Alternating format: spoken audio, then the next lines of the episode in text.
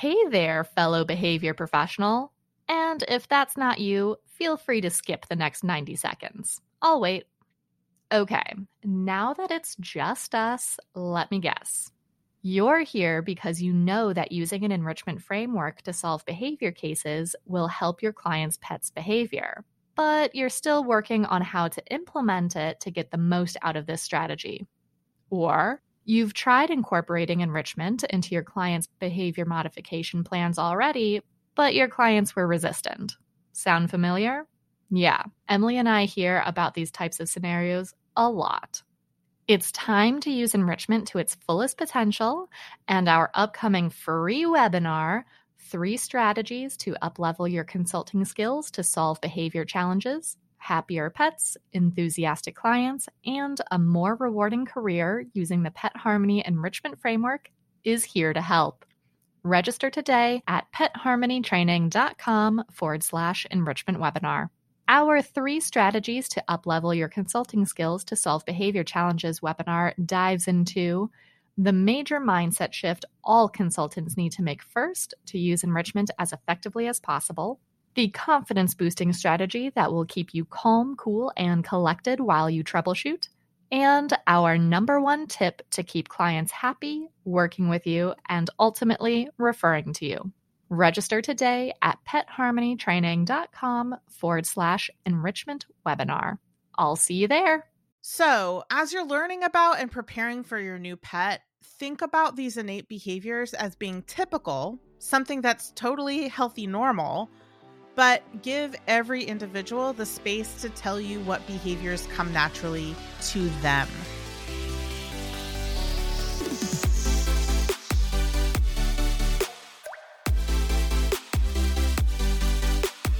Welcome to Enrichment for the Real World, the podcast devoted to improving the quality of life of pets and their people through enrichment. We are your hosts, Allie Bender. And I'm Emily Strong. And we are here to challenge and expand your view of what enrichment is, what enrichment can be, and what enrichment can do for you and the animals in your lives. Let's get started. Thank you for joining us for today's episode of Enrichment for the Real World. And I want to thank you for rating, reviewing, and subscribing wherever you listen to podcasts. Last week, we heard from Peter Amelia, and one of the topics we discussed was where to start on your enrichment journey. This week, we're going to dive further into what that foundation looks like and talk about implementation with the animals in your life. In this implementation episode, Emily and I talk about why this episode should probably have happened much earlier, why we need to split hairs when it comes to species specific, species typical, and breed typical behaviors, and examples of how we made the most out of situations in which we didn't necessarily do our research beforehand. Let's get to it. I feel like this should have been an earlier episode. Yeah, hindsight is 2020, isn't it? that it is. So here we are, episode 13, talking about starting your journey. Better late than never, I guess. And the reason we should have started this earlier is we'll dive into what you need to put into your backpack on your learning journey. Call back to episode one. What, what? What, what, indeed. And to be clear, even if you've started your enrichment journey, it never hurts to take a look back at your foundation to make sure you have everything. Much of mastery means mastering the basics and continuing to focus on your foundation. Yeah, that reminds me. Was it Ken Ramirez who said masterful training is just basic training done really well? I feel like that applies to enrichment as well. I think it was Ken. And if it wasn't, y'all tell us who we're actually thinking about here. So, in our interview with Peter, we talked about the enrichment journey ideally starting before you even bring an animal into your home. And that starts with researching that particular species' needs. Yeah, so the first takeaway from that is to find some reliable sources of information about the species in your care learn about their environment, their diet, social structures, etc., and find an ethogram that lists their species typical behaviors in context so you can more accurately anticipate, identify, and understand the natural behaviors you may observe in that species. Learn about the species activity budgets. For example, how much of the day do they spend obtaining food? How much and when do they rest? How much do they play? How much time do they spend alone versus with others? What kind of seasonal changes might they undergo? All of that information will help you to better prepare your home for a new pet. And before we go further, I want to sidebar a little bit because there seems to be a lot of confusion about species specific, species typical, and what those terms mean. The term species typical is an updated response to the old term species specific, which has fallen out of use in the scientific community the more that the various behavior sciences learn about behavior, the more apparent it has become that there's actually a lot of complexity and therefore variability in the individual expression of natural behaviors. The term species specific implies that every member of a species will perform that behavior and only that species will perform the behavior. In reality, there's no such guarantees. So, yes, there are certainly a whole lot of innate unlearned behaviors that are typical within a species, but the likelihood or degree to which any individual will perform any of those behaviors varies wildly. Additionally, many of these innate behaviors are not unique to a species, which is the other reason we can't accurately call them species specific. This might seem like hair splitting, but it's actually a pretty big deal if you think about what that looks like in terms of practical application. If we believe, for example, that all dogs should love playing with large groups of other dogs because it's species specific, right? We might try to force a dog selective dog into a play group, and that would be awful for that dog. Another example would be like if we believe that all scarlet macaws chew on wood because it's species specific behavior, then we might stock our macaw's cage with nothing but wood toys. And then we might feel confused or frustrated when the bird isn't playing. And then we might wrongly conclude from that that our bird just doesn't like playing with toys or that there's something wrong with them.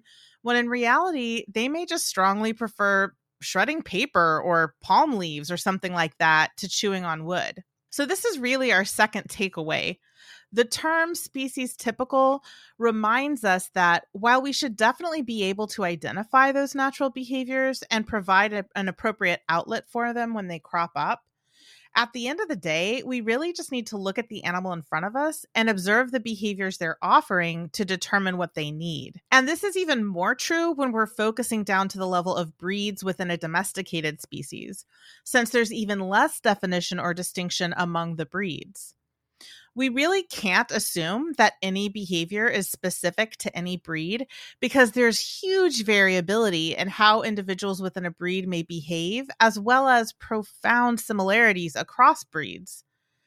And with mixed breeds, all genetic bets are off. So, as you're learning about and preparing for your new pet, think about these innate behaviors as being typical, something that's totally healthy, normal but give every individual the space to tell you what behaviors come naturally to them.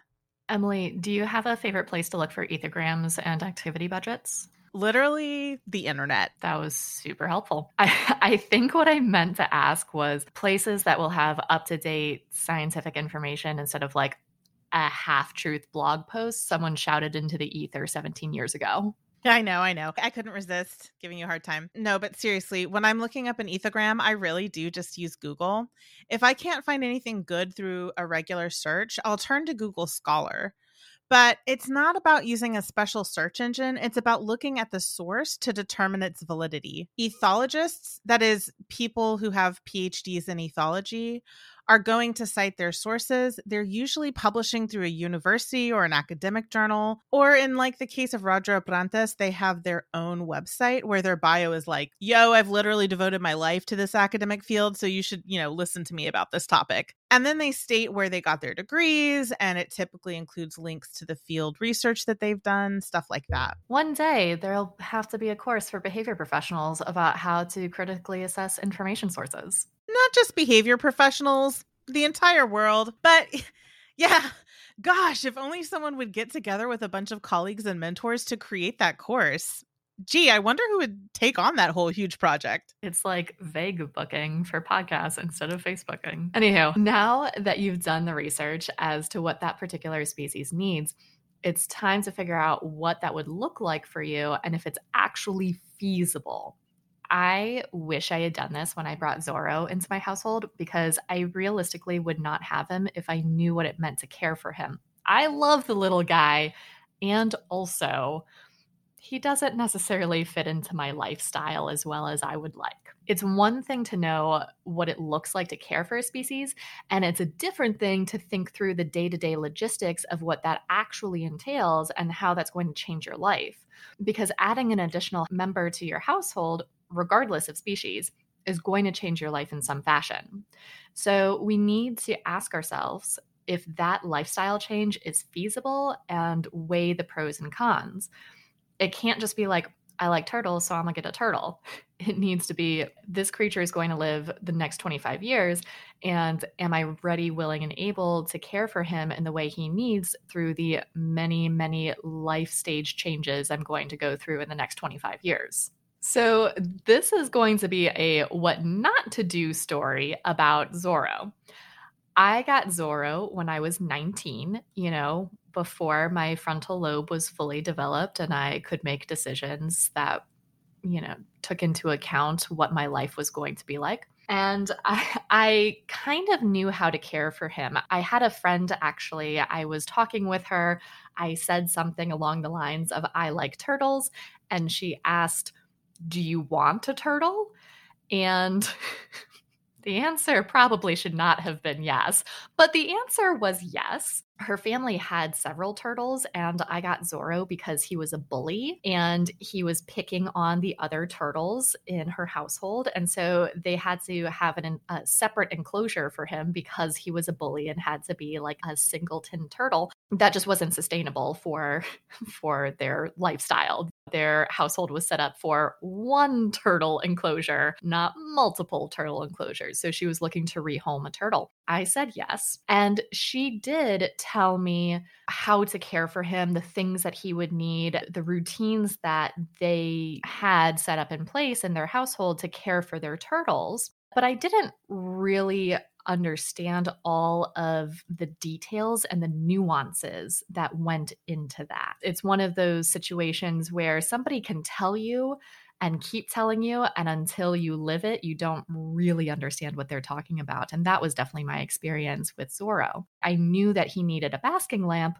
but didn't know that the light needed to be UVA, UVB heat, and that there were different types of light bulbs just in the world beyond 60 watt versus 100 watt. I also knew he needed weekly water changes, but I didn't think through that that would include an hour of lugging buckets of water back and forth in the setup that I had. And I still have to do that in winter in my house now. And I definitely didn't know that I would develop a chronic illness that would make that incredibly challenging. I knew he would eventually need a bigger tank but I didn't realize that I would one day be buying a 100 gallon stock tank, which is still small, by the way. That's still a small size for him, but I literally can't fit anything larger into my house. There was like a centimeter on either side of that tank to get it through the door into my office. So I literally can't fit anything bigger in, into this space. And he takes up almost a fourth of my office anyway. I definitely have done the research along the way approach with him. And I can honestly say that I would not have him had I known all of this before I brought him into my household, had I really thought through how it was going to change my life and the routines that I would need to develop around him. But he's an example of when you know better, you do better. And instead of dwelling on the past and beating 19 year old me up, which, you know, I think all of us have experienced beating our teenage selves up for one reason or another. Instead of doing that, I figured out how can I be the best pet parent to him. Like I said, I love the little guy. He cracks me up on a daily basis. And I do want to be the best pet parent that I can be for him. So I had to learn along the way how to be the best dang aquatic turtle owner that I could possibly be. Yeah, I had a similar experience with rabbits. I've always loved rabbits, and I loved whenever I would get a behavior consulting client with rabbits. It was always fun to work with them, but I'd never owned any, I'd never had any in my house. And then somebody that I know through the shelter network in Salt Lake asked for a temporary foster home for a rabbit in a shelter who needed medication and the like med routine and treatment routine was more involved than the shelter staff could do. So I was like, sure, I'll do it. She gave me, again, like you with the turtles, she gave me good starter information. And I already knew a little bit about rabbits just from working with them in a professional capacity. But I didn't actually know what that would look like, what the implications were for having a rabbit in my home and what that day to day routine would actually be like.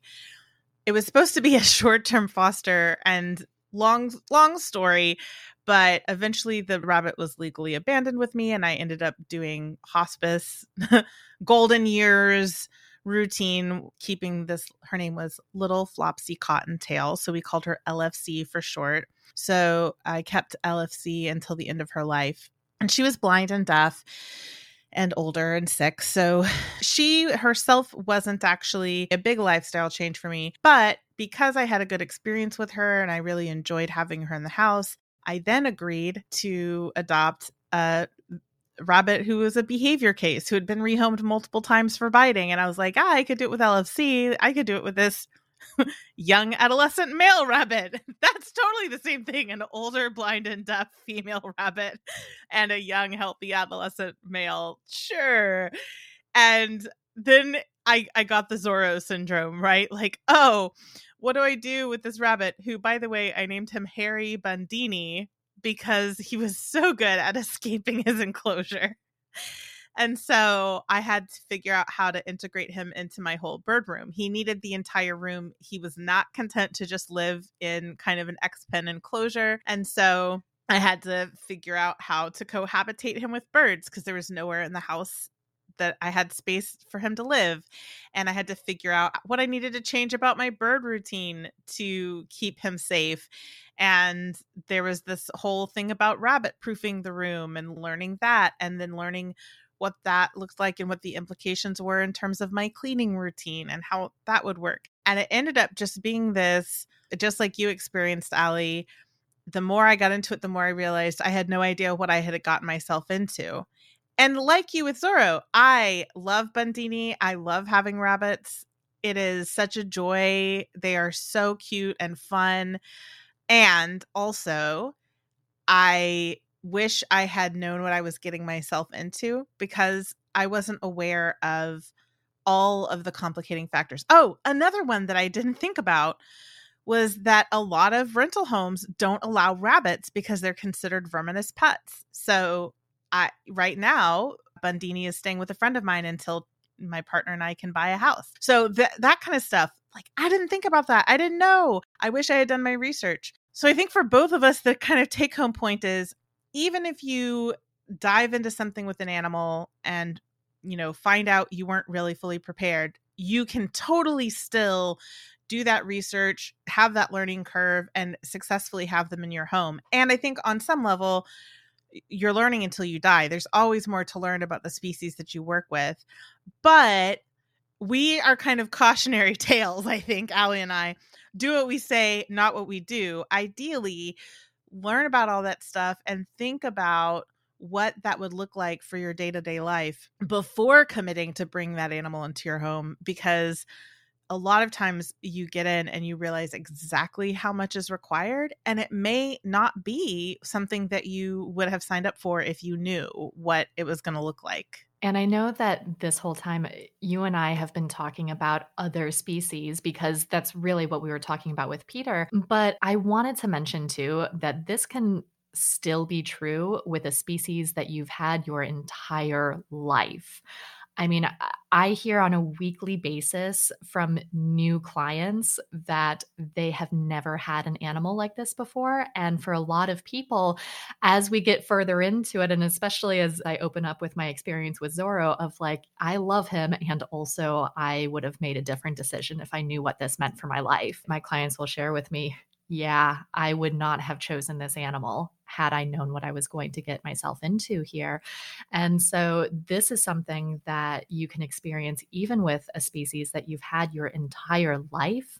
not just a species that's new to you, especially as more and more people are wanting to help animals with behavior problems and bring those pets into their homes. A lot of people don't know, like me with Zorro or you with uh, Harry Bundini, Emily, what that really means as far as their future lifestyle. For sure. And I think the message here isn't don't adopt animals, right? That's definitely not what we're saying. But I think it, it does help a lot to, you know, informed consent is a thing, right? Go into it with your eyes wide open and make sure that you're prepared as much as possible so that you can help animals without sacrificing your own quality of life or well being.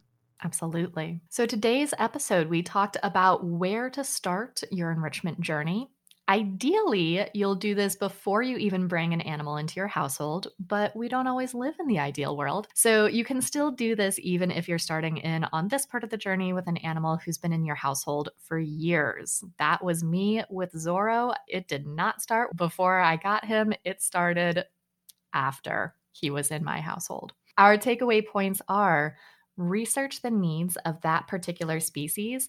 Again, even if it's a species that's been in your household for a while, you may be surprised when you do the research on that species that there's some myths that may or may not be true that you've thought were true. The second is to save room for observing individual preferences. See with your eyes, not your ideas.